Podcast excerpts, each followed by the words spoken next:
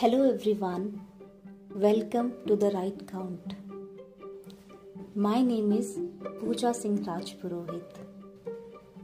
I'm a CA finalist with the articleship experience of about 8 months in a small firm. Recently, I got selected in one of the big fours as an article. After joining the big four firm, I have received a lot of questions like what are the requisites? What is the application procedure?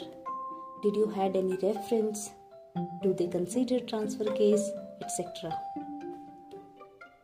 these doubts look quite familiar aren't they?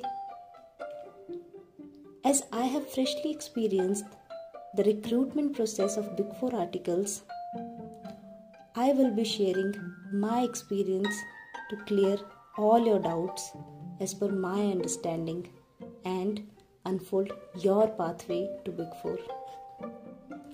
So please stay tuned for the upcoming series Dreams, Efforts, and Big Four.